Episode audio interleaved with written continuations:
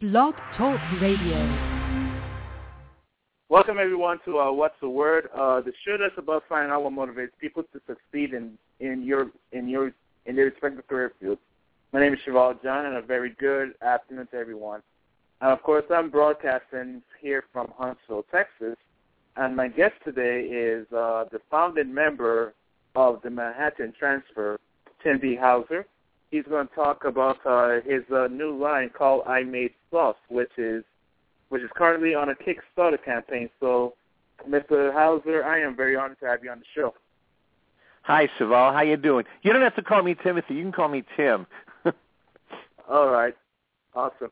Well, uh, let's talk. Let's let's first talk about uh, you know the sauce. Like you, you actually uh, you know you haven't you haven't you haven't still have a successful career. You know, won eight Grammys, what made you decide to tra- to transition into uh, you know in launching this uh, product line, I Made Sauce? Well, I'm I'm I guess the way I'm wired, um, and I and, and it was the same with the Manhattan Transfer. I I always had this attitude about things I believed in that if you know that and I, I I think it could apply to anybody that if if if if if one really believes in something deeply that it should be pursued um, until it's fulfilled, um, regardless of the obstacles. And I certainly learned that lesson with the Manhattan Transfer back back when I when it was originally just an idea in my mind, and uh, and I would sit around going, I don't know, you know, is this going to work?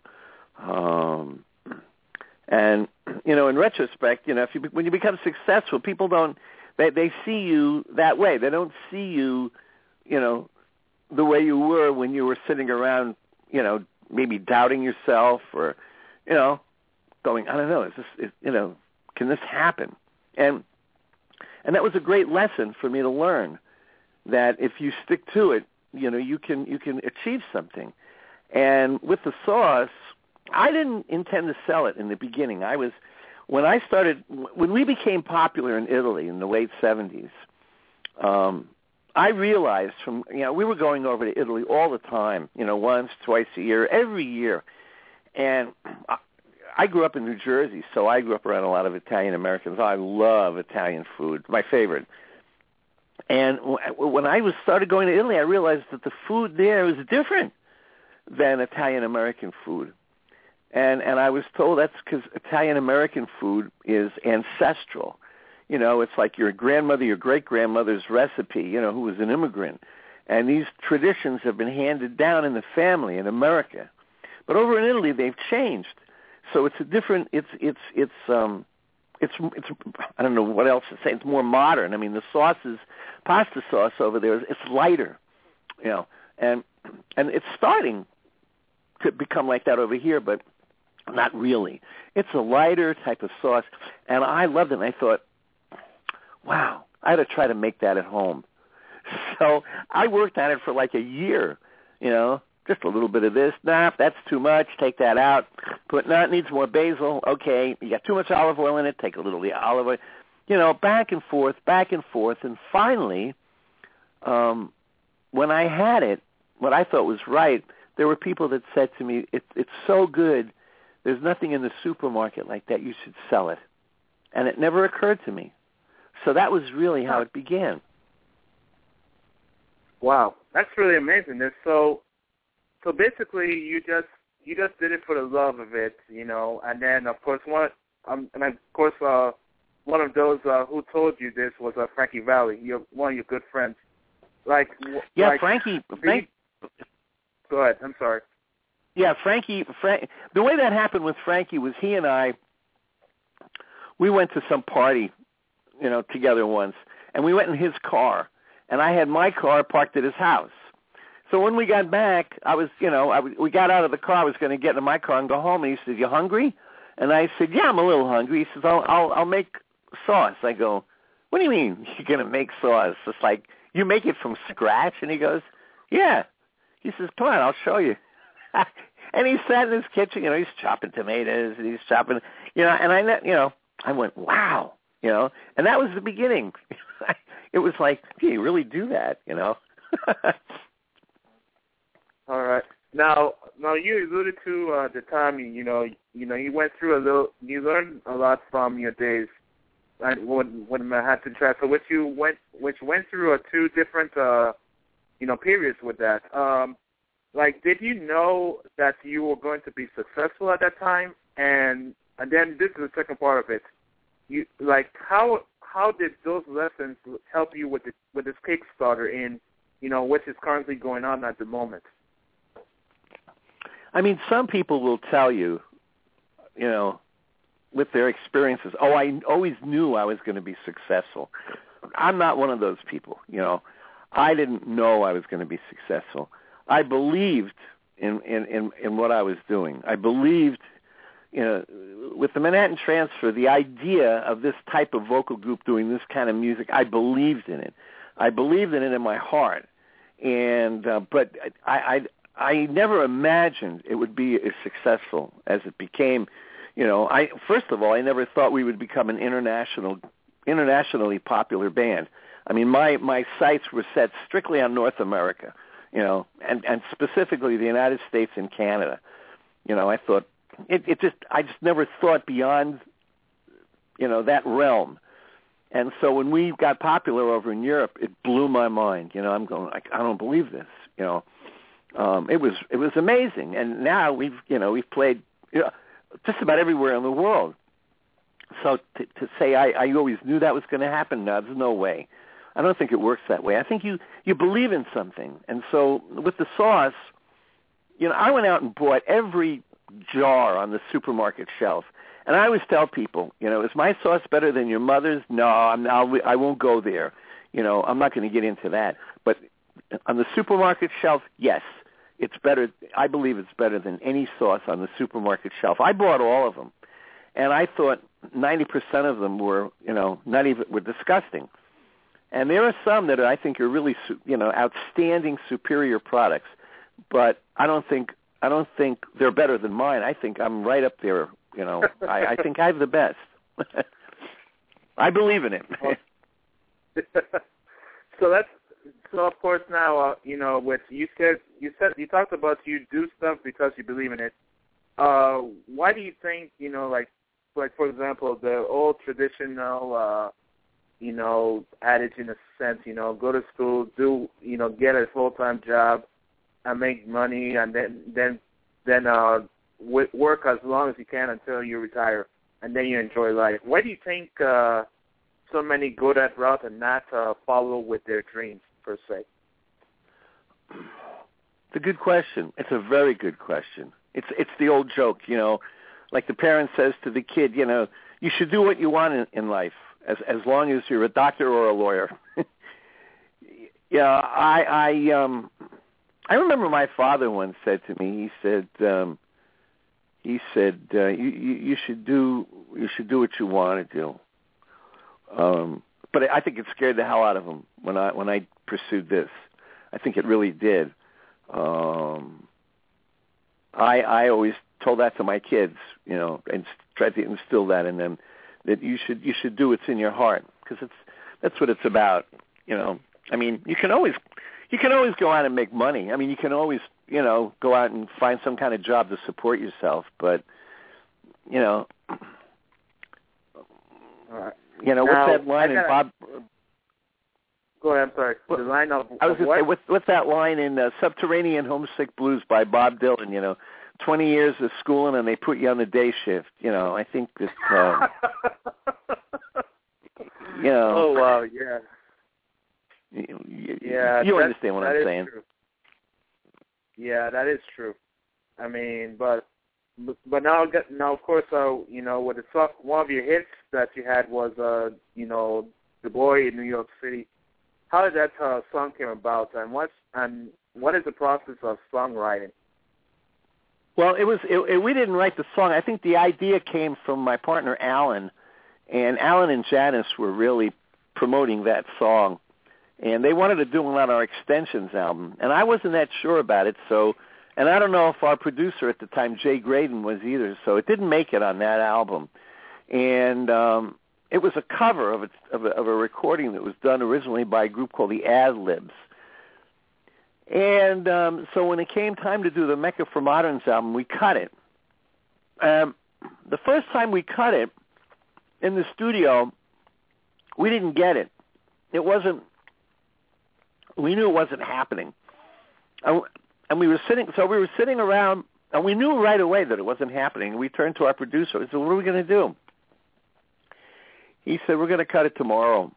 He said, "I I know I know." I, he says, "I want to get this guy named Mike Baird, this drummer." He said, "I'm going to get Mike. We're going to recut it. We're going to do another session tomorrow morning. I'm going to get Mike Baird on the session, if he's available." And he was. And he said, "We're going to do it again." And we recut it the next day with Mike Baird, and it was smoking. I mean, you know, it was happening, and you know, I think we always felt that we had a hit there. Sometimes with records, you can feel it. There's just something you can feel.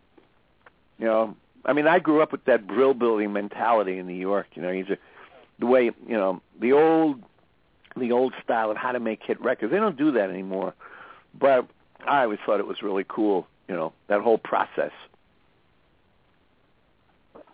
Now, uh, did now did you uh, had a mentor uh, during your time, and also how, and of course, uh, did you did like what advice do you receive from from uh, others who have done uh, Kickstarter campaigns as well? You know, the Kickstarter campaign, and by, I, I just want to tell everybody the, the, the brand is called I Made Sauce, um, and, and, and you know anybody can go into Kickstarter and and just type in I Made Sauce, and it'll take you right to our page. But and and the name came about because you know I grew up in New Jersey around a lot of Italian Americans, and and their mothers. Oh, you know I can remember so often their mothers, my my friends' mothers, saying to me, Timmy, you know, why don't you stay for dinner tonight? I made sauce. And to me, I made sauce is almost one word. You know, it's got the noun and the verb. It's it's all in one word. I made sauce, one word. You know, and um, it's it's such a common term back east in New Jersey. Um, but it was really my wife Barb that has been managing this project on a day-to-day basis, and that's I think that's the key with a Kickstarter campaign is you have to. Um, I mean, she could tell you more about it than me about that. But you got to stay on top of it. It's a you know it's a it's a it's a lot of work. It's a it isn't something like you don't just put yourself up there and you walk away and wait for the money to come in. It doesn't happen. I mean, every single day you're tweeting, you're on Facebook, you're emailing people. You know, you're trying to get you know you know databases of names and it's just reaching out to people and reminding people and staying on top of it every day. And we had a lot of friends that did testimonials, um, even a vocal group that was very popular in the 60s called the Duprees, a doo-wop group from New Jersey. And they made, they had some great hit records. And they sang on it for me, you know, because they're good friends of mine. I mean, it's it's it's a whole. I mean, we've been immersed in this thing since it started. I mean, it's you know, it's a, like a 24-hour thing. Yeah. All right. Now, uh, how important? Now you alluded to social media. Uh, how important is uh, social media for anyone? Oh, I think today it's it's it's it's uh, it's it's it's you know it's a new age today. It's a new way of doing things. It's um you know digital technology has transformed the world. You know, you do things online. I mean, like Facebook, and it's it's essential. I think it's essential um, for doing business. When we start when we start the product, when we get the product out, which hopefully is going to be uh, later on, you know, in the in the early fall of this year, when we're out on the market and we're selling, you know, we're going to be primarily selling through Amazon.com and in and in one uh, retail chain, a very a very very prestigious retail chain in Los Angeles called Bristol Farms. Um, and and what we're doing is we're just trying to show uh, the investors that are interested in our product that we that, that we can show some good repeat sales.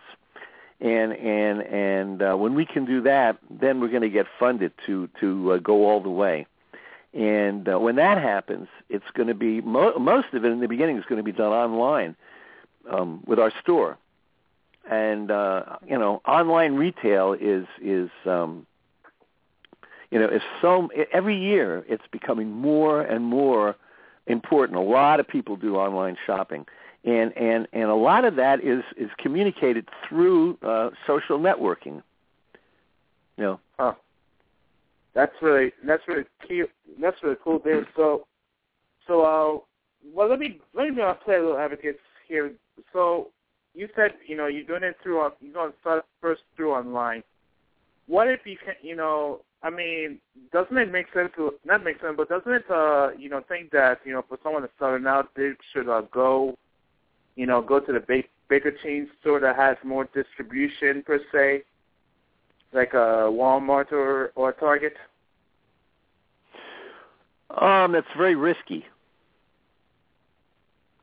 Um, those kind of first of all, we have an upscale product, and um, to go in to, to go into let's say Walmart, um, I don't think we I don't think our product could succeed in Walmart because of the price.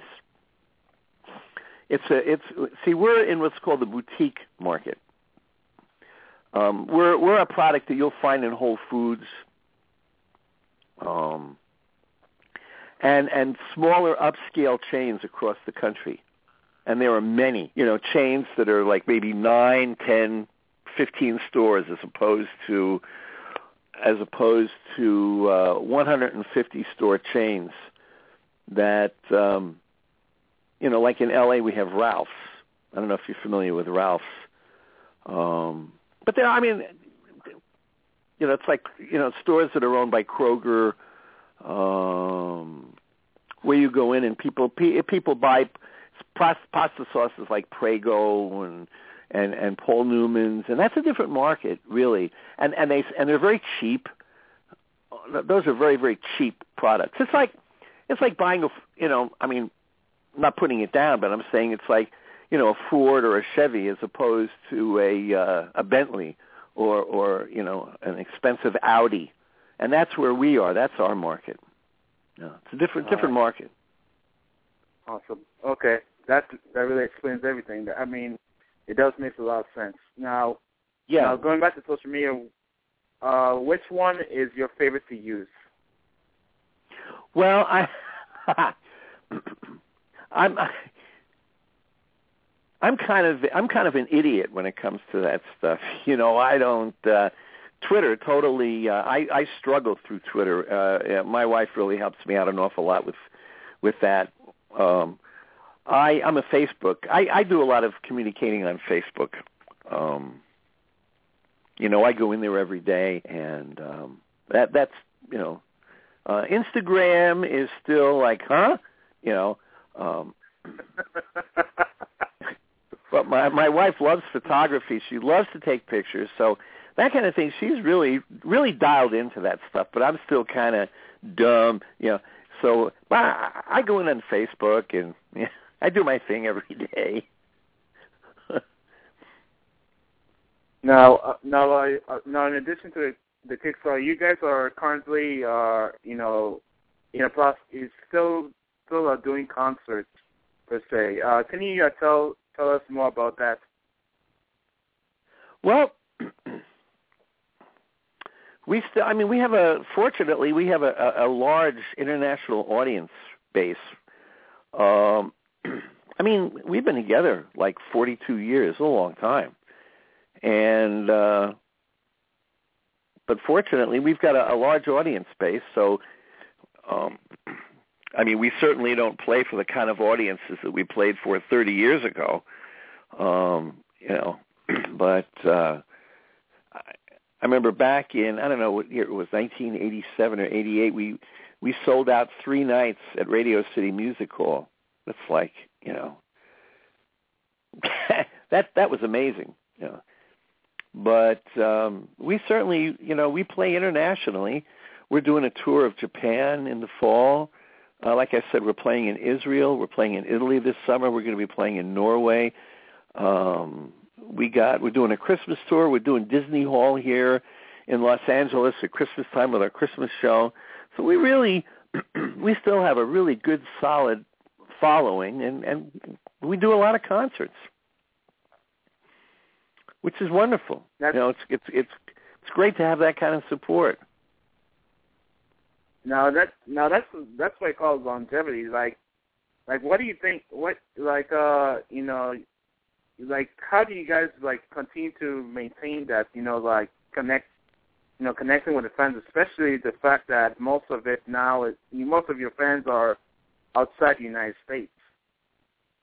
Well, I think we do the way I've always seen it is that I think I think that our popularity is because we do traditional American music. We're not trendy, you know.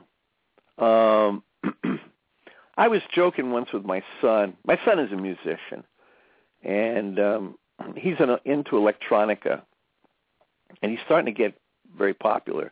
and and I was kidding around with him one day about. I said, I said you you there, there's a radio station in Los Angeles um, that plays, you know, what they call new cutting edge music.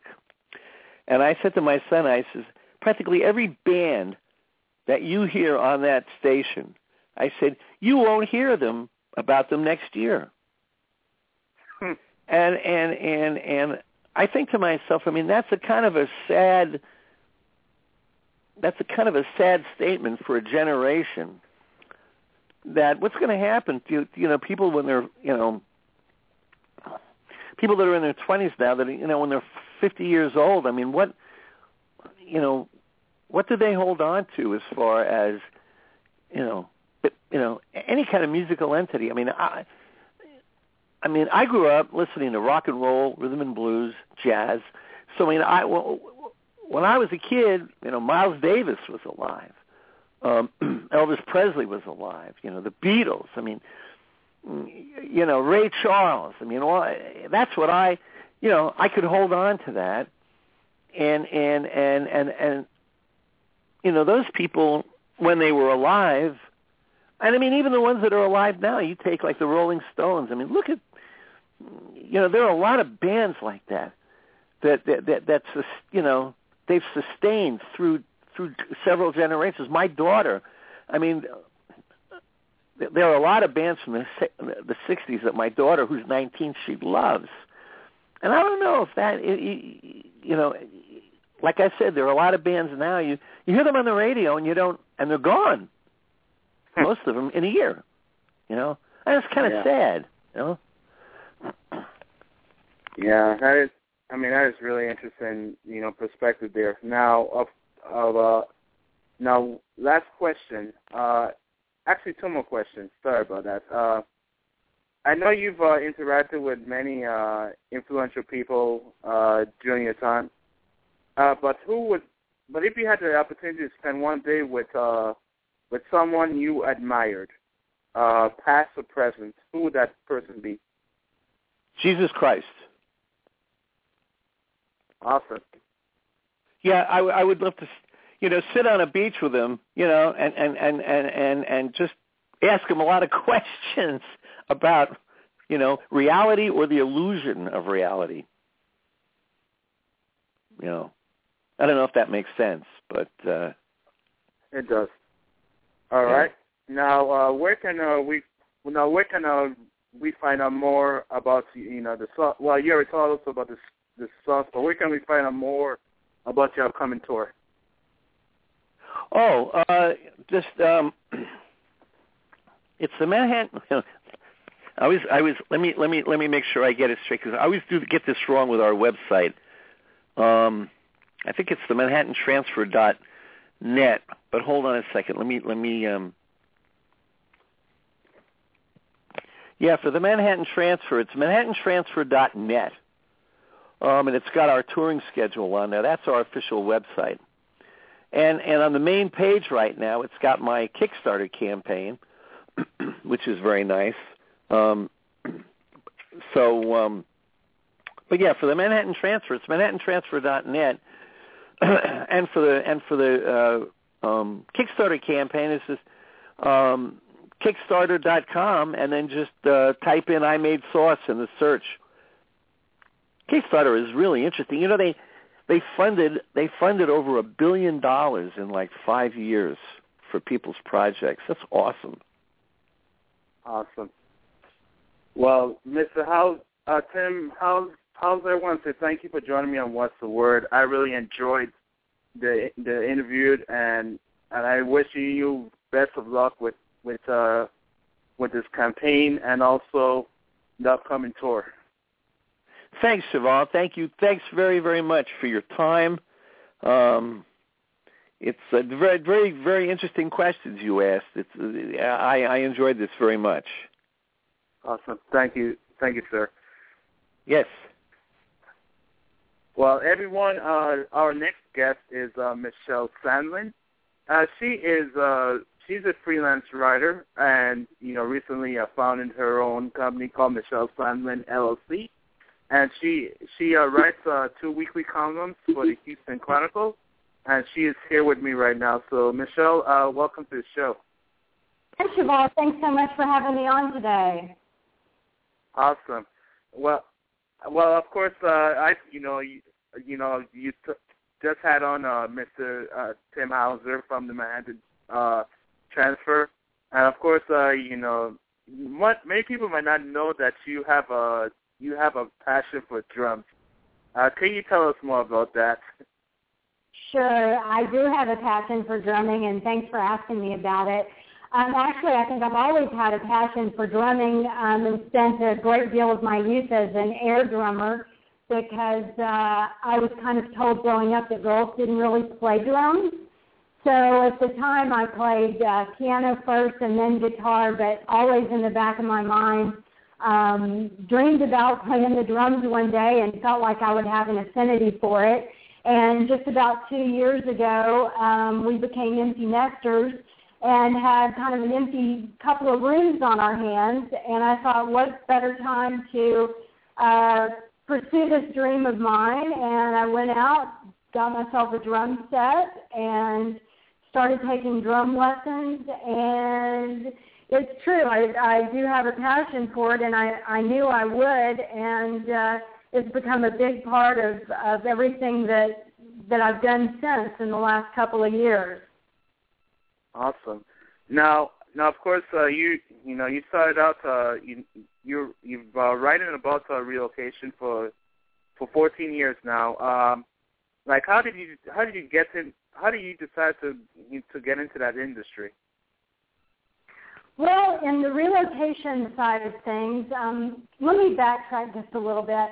I started out on the real estate side, working for some different real estate companies. Um, in fact, my very first grown-up job was working as a receptionist in a real estate company um, when I was 21 years old, and I just kind of got uh, the taste of the excitement and um, really enjoyed the the energy in a real estate office, and uh, took a bit of a hiatus um, when I had children. Went went back to work in real estate, got my real estate license at that time and uh, was working in operations, but uh, I had an opportunity, as most people do in relocation, because you don't really pick it. It kind of picks you or you fall into it. It's kind of a, a default position, if you will.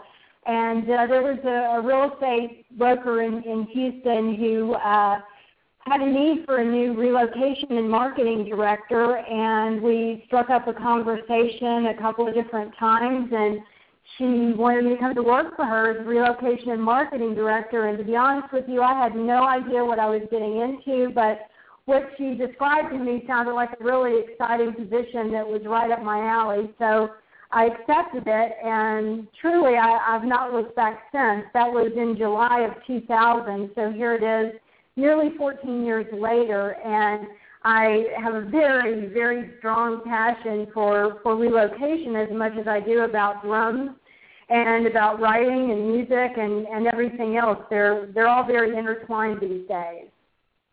Awesome. Now, now of course, uh, you know Houston. You know, many people know, of course, that Houston is is the hot is a is a hotbed for uh, the oil and gas industry and the energy sector. Uh, like, what do you think? Uh, you know, like especially now with uh, so much stuff is happening in the in the area. Why do you think uh, so much people are, you know, are drawn to Houston? Well, that's really an easy one. We've got so much going for us here. Um, number one uh, really is, is the economy, which is fueled very much by the oil and gas uh, business, as you mentioned. But I think one of the interesting things um, about Houston that probably a lot of people outside of, of Houston and the state of Texas may not realize, and that's the fact that we're not all oil and gas as we were in the 80s when when we had the big um, oil bust. And we're a lot more diversified, and there's a lot of people moving into the city, certainly within the energy sector, but it's also very much so felt within healthcare, technology, uh, manufacturing, um, the biotechnology, science. I mean, you name it. We've really got people moving here from um, all kinds of different industries. And when we had the, the recession a few years back, a lot of people moved to Houston for better opportunities, whether they had a job or not, because Houston was where the jobs were and where the jobs continue to be. And uh, any company with um, a global footprint is bound to have operations in Houston or at least have their eye on Houston as a potential for future operations. Um, we make it very easy in Texas for companies to do business here. We've got the infrastructure. We've got um, no state income tax, which is which is very attractive to a lot of companies and, and individuals. Um, the cost of living here is very comparatively low. Um, even with our escalating uh, uh, real estate market, it's still a very comparatively low cost in terms of housing here. Um, you know, going into the groceries or, or anything else, I mean, you're going to pay less for a lot of things here than you may in some of the other big uh, metropolitan areas like New York, San Francisco, Chicago, LA. So we've got, you know, quite a lot going for us there. And then you can throw in the weather. Um, it's probably about, oh, I don't know, 85 degrees and sunny today. And I realize today is the 30th of May, but it could very well be the same weather forecast on the 30th of November. So um, a lot of people really, it's true. I mean, a lot of people really enjoy the climate here, and um, you know, we've we've got uh, the ability to play golf year round and, and all kinds of things. So um, we've really got a lot uh, going for us, and and we've certainly been what I like to call um, a bit of a well-kept secret because, uh, you know, we knew it was really great here in Houston, but suddenly in the last two or three years, the spotlight nationally and internationally has certainly lit up. And uh, everyone seems to, to know our secret now. And so we're having extreme population growth that doesn't seem to have uh, any kind of leveling off in sight. We, we anticipate um, much more growth and expansion. Our our um, Greater Houston area continues to encompass a, a broader uh, area in terms of miles, and um, there's just everywhere you look, there's building and construction and cranes and you name it. So um, a long answer to your short question is we've got everything going for us here right now. Oh no, I agree. I I definitely agree with you on that because I I mean, you know, li- you know, living here in Huntsville, Texas, you know, which is an hour north of you guys, you know, I understand the Texas weather. It's you know, it's very diff- it's it's really neat and especially, but of course, at times in the in the fall, winter time, you just it's like you don't know if it's going to be cold or if it's going to be hot or whatever. It's it changes so much. Right. Yeah. No, that makes sense. We're, we're right here with you. uh, now, now, like now, of course, you mentioned uh, you you talk about you know you know metropolitan areas. You know, many might not know, or they they might they probably might know this that that Exxon Mobil is moving their uh, headquarters to to the to the Houston area in the in uh, the woodland woodlands area, like, and of course it's it's uh, it's about to grow. That's the north side of it, very you know, big time. Like how like how do you deal with uh how are you dealing with uh you know many employees who's going to be transitioning into the into relocating to Houston from from that headquarters? Well, you know, a, a lot of those people um, may be also moving from other parts of, of the city as well. But um, one of the important things I, I think is is to point out here is that Houston is experiencing just incredible growth. Period. Some of it is is a result of relocation. Some of it is very organic in nature. And anytime you have a, a huge global company like ExxonMobil relocating their headquarters here, the impact on, on the area um, of town and also the, the greater Houston region in general is going to be not just, you know, that everybody needs a, a place to live, but you've got to have the, the infrastructure there in terms of um, all of the, the support around the neighborhoods and areas where people are going to be living, which means that uh, the hospitals and healthcare facilities have really ramped up in terms of their expansion efforts. You've got schools that that have you know opened up. You've got restaurants and shopping and all kinds of different support businesses that are very necessary in order to give people that are, are relocating to, to a specific area all the comforts and amenities that they need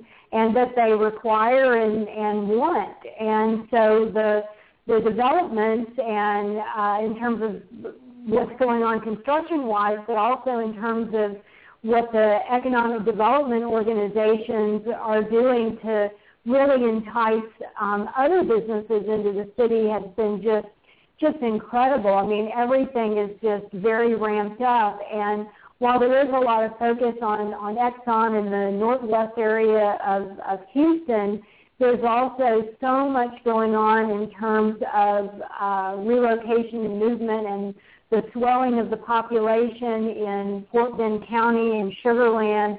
Um, I, I like to, know, people ask me where where do I see the growth? or where are the most popular areas, and it's hard to answer that question any other way than saying it's really all areas north, south, east, and west. We're just seeing incredible growth in, in the whole region, and in addition to Exxon relocating here, it, it's hard to open up the newspaper or, or the Houston Business Journal any day of the week and not read about another company that's either expanding into the Houston area or relocating their headquarters here. All right. Now that's really great. Now I got to ask about uh, how did you uh like you know you took you took a leap of faith recently by uh starting by starting your own uh company per se, Michelle uh, Sandlin LLC. Uh, what made you decide to do that? Well, I think the universe decided it for me. Um, my my dream for a long time had really been to um, focus on on my writing, and uh, I did have a, a day job, if you will, for for a title company, and before that, I was working in in real estate for many years, but um, writing is really the thing that that makes me the happiest and seems to have, have been the catalyst in really catapulting my career and kind of uh, helping me make a name for myself. And I've got a really, what I like to think of, a, a pretty unique uh, situation because I'm not affiliated with any company. It makes it very easy for me to pretty much have an all-access backstage pass to a lot of the the companies and organizations and individuals that, that I'd like to be speaking to and writing about. And I just um, see myself as, as a storyteller and reporter of uh, of what's going on, and I've just kind of carved that niche for myself. But um, in terms of of the leap of faith, um, you know, I I've probably turned that corner about 12 months ago in knowing that I wanted to do it, but it did take a little bit of uh, of making sure I had the the stability, financial and, and otherwise, in order to to make that leap. And I guess one day I just realized that it's never going to be the perfect time, and if not now, when? And I just went for it. And I've been very fortunate because not only have I had the opportunity that I have to um, have two weekly columns and a blog in the Houston Chronicle, but I've also been writing for the Houston Business Journal and Mobility Magazine and uh, Real Estate Direct and, and, and several other publications and corporate blogs. And really, I've um, I don't mean to go on here, but I've been very lucky in having some wonderful relationships with uh, individuals and companies in in this city and, and outside of this city who have really tapped on me to um, help them with their efforts and have hired me on for different freelance writing projects or public speaking appearances or training and education opportunities for their staff or their organization. So I'm really busier than I than I've ever been. So um, it it seems to be working out, and I officially just started this on May 17th. Um, it's been on kind of on the back burner up until then, but um, as soon as I switched gears, put it in the front burner, it's just gone like gangbusters. So I knocked wood. I'm very, very lucky. Awesome. Now, now, uh, how do now? Now, of course, uh, you know, for for many uh, aspiring journalists, uh, like, how do you, uh, you know, gain those uh, clients? Like, you know, for those who are like being, you know, freelancing especially, you know, how do you how do you gain those uh, clients per se? Well, for me, um, that's that's been the easy part. Um, I'm fairly well known within the real estate uh, community and the HR community and the relocation community on a local level, a statewide level, nationally, and, and somewhat internationally. So um, I, over the years, have basically, I guess, created a bit of a personal brand for myself and so uh, my reputation and, and relationships um, has certainly uh, been a leveraging uh, point for me. Um, but somebody coming straight out of the chute, um, I guess my my advice for them would be first and foremost to write, write, write.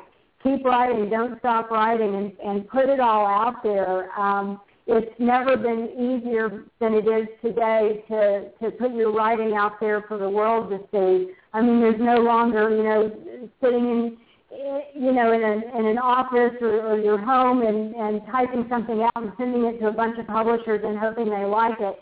You can just self-publish anything, whether it's through you know Amazon or having your own blog or or Tumblr or any number of things to be able to get yourself out there, but you also have to be your number one marketing representative too, because uh, if you put it out there but you don't let anybody know it's there, it's going to be a bit harder, you know, for them to find you. But I think at the end of the day, what you really need is a, a healthy mix of talent, um, having your own unique style, uh, giving yourself the proper exposure through, you know, the writing and the marketing and the promotion that you do, and uh, a little bit of luck thrown in. That's that's really great advice there, and of course, uh, which like how important is social media? I asked uh, Tim uh, Tim Hauser this earlier. Uh, how's it, how important is social media for for any aspiring uh, freelance writer? It is of utmost importance.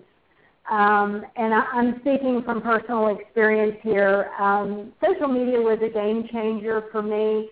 And while now I have a strategy in the way that I go about it, when I first, you know, joined Facebook and LinkedIn and Twitter back in 2008, I think it was, I didn't know what in the world I was doing. I just thought I needed to be out there and uh, I, it was a lot of trial and error. And um, what I found was uh, being out there and being fairly transparent. I know everybody's not comfortable with the transparency that, that I'm comfortable with, but um, it allowed people uh, a little window into not just who I was on a professional level, but I let them into my personal life. I let them know you know, that I was uh, pursuing different things in music, that I was a, a raging football fan, that I was following the New Orleans Saints, that I was uh,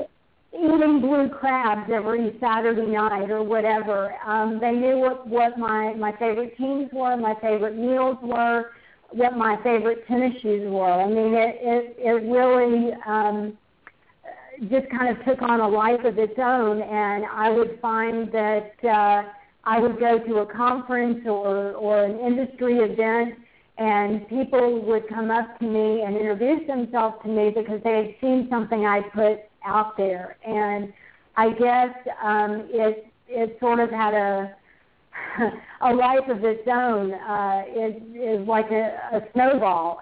As soon as it, it started, it just kept rolling and rolling and rolling, and um, that was the motivating factor for me is that what I was doing was working. People were remembering some unique things about me that separated me from, at the time, people who were my competitors.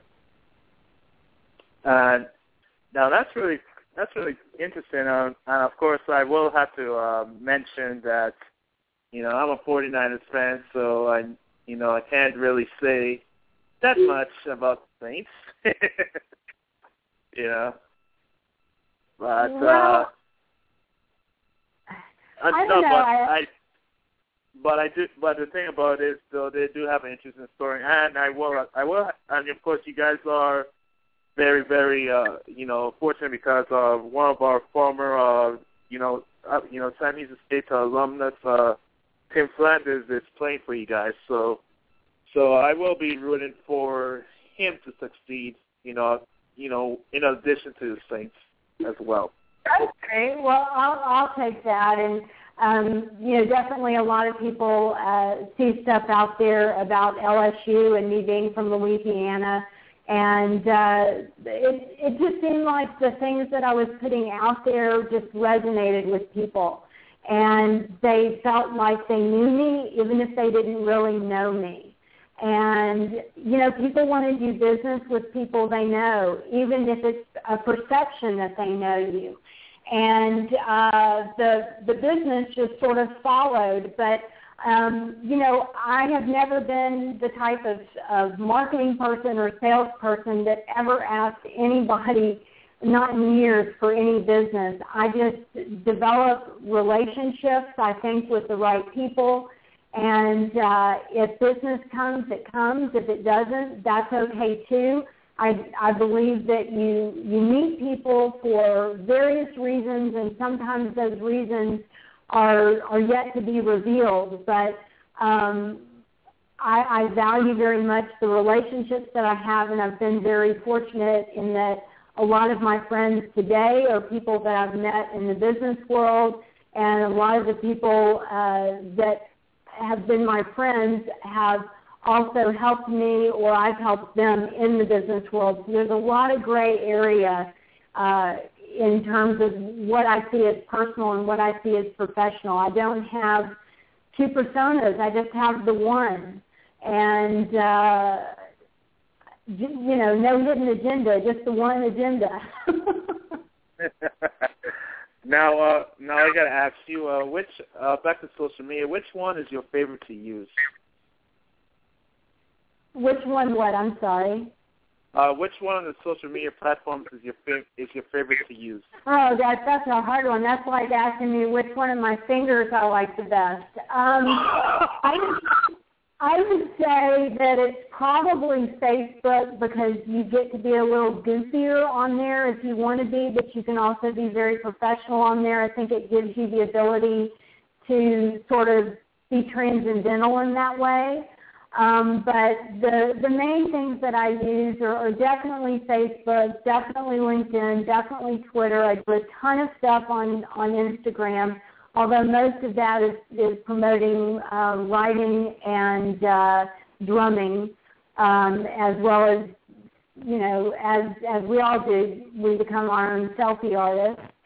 Um, I also uh, can say that that that the real big one for me back back when was creating a blog um, back in in 2008 or 9 when nobody was really doing it in in the industry I was in. I just started writing, started putting it out there, and I had really no idea how many people were reading it, and that's really what what first fueled um, or refueled my my passion for writing and and journalism because I definitely was was not blogging uh, like a dear diary. I was blogging as a journalist, and um, people took notice to that, including the Houston Chronicle. Um, we we had discussions early on uh, before I started writing for them.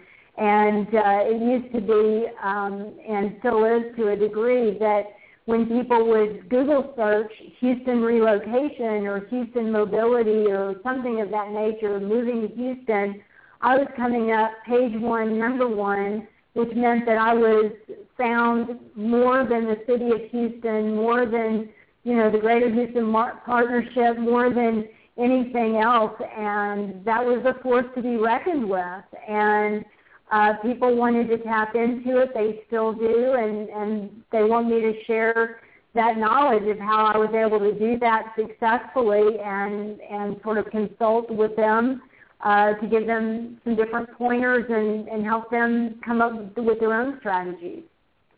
And I I definitely applaud you for that there because of the fact that you know it seems as if so much, you know, you know, so many people are not taking advantage of of that type of platform, especially like, especially like what really is crazy is like so many college students is not taking advantage of LinkedIn, you know, because because you know right now in this economy, you know, they're looking for you know jobs and things like that, and and they're not on their platform that can help them get to that point.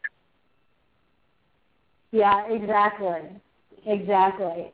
I mean, it, it's definitely time consuming, and, and I think that's the number one thing that uh, you know I, I want to be able to, to add here is that you do have to commit yourself. That it doesn't just happen overnight. You can't spend five minutes on it. It has to be part of everything that you do if you want to do it successfully. And I know a lot of people say, well, I don't have time to play around with Facebook or play around with this or play around with that. Well, that's the wrong attitude. I don't play around with any of this stuff. I might look like I'm having fun because I do take a lot of fun pictures and do some fun things, but it's it's all part of my work day. All right. Now, uh, two more questions. Uh, if you had the opportunity to spend uh, one one day with anyone uh, that you admire outside your family members, uh, past or present, who would that be? Oh gosh, there, that's that's a hard one to answer. Um, probably all of the people would would fall in the category of either musicians, comedians, or actors. Um, actors, I would probably say Audrey Hepburn, um, Humphrey Bogart, uh, people like that. Um, musicians would be some of my idols like uh, Pat Benatar, Deborah Harry, Chrissie Hynde, Stevie Nicks, um, John Bonham. Uh, comedians, uh, top of my list would be Amy Poehler because I think we would be just best buddies. I think we, uh, I don't know, I think there, there's a lot of similarities in her Leslie Knope character on Parks and Recreation with which my my best friend and, and writer buddy Cheryl Howe pointed out to me about a year ago, and she was spot on. Um, I'd also like to meet uh, probably Chelsea Handler, Melissa McCarthy, Tina Fey, Jimmy Fallon. Uh, you can probably figure out the list, but those are really the people that, that I admire, people that make other people laugh or entertain them in some way. Oh wow, that's that's really amazing. And uh, of course, now uh, where, where can uh, people find out more about uh, your your work and of course uh, your columns. Yes, so um, my columns appear each Sunday in the real estate and employment section of the Houston Chronicle. Um, I've written over 150 different articles at this stage for them, so they can certainly go to www.chron.com and do a search within there for Michelle Sandlin, and you'll pull up page after page Um, my personal website is michellesandlin.com. Uh, it was recently redeveloped and relaunched a couple of weeks ago, so I've got a ton more content uh, to be added to it, but uh, it's a good starting point. And of course, I do encourage people to follow me on on Twitter, uh, connect with me on LinkedIn, like my Facebook pages. I'm very easily found. Just search my name in Google, Bing, anywhere, Michelle Sandlin, and you'll find me. Awesome. Well, Michelle Sandlin, I want to say thank you for joining me on What's the Word. I really enjoyed uh, chatting with my fellow, with a fellow drummer. Uh, well, thank you. I enjoyed it very much too, Cheval. Thank you so much for inviting me on today. Awesome. Well, everyone, uh, that is it for today's show. I want to thank uh, both my guests, uh, Tim Hauser and Michelle Sandlin, for joining me on What's the Word. Uh, the show that's about finding out what motivates people to succeed in their respective career fields. My name is Cheval John. Uh, be real and be independent.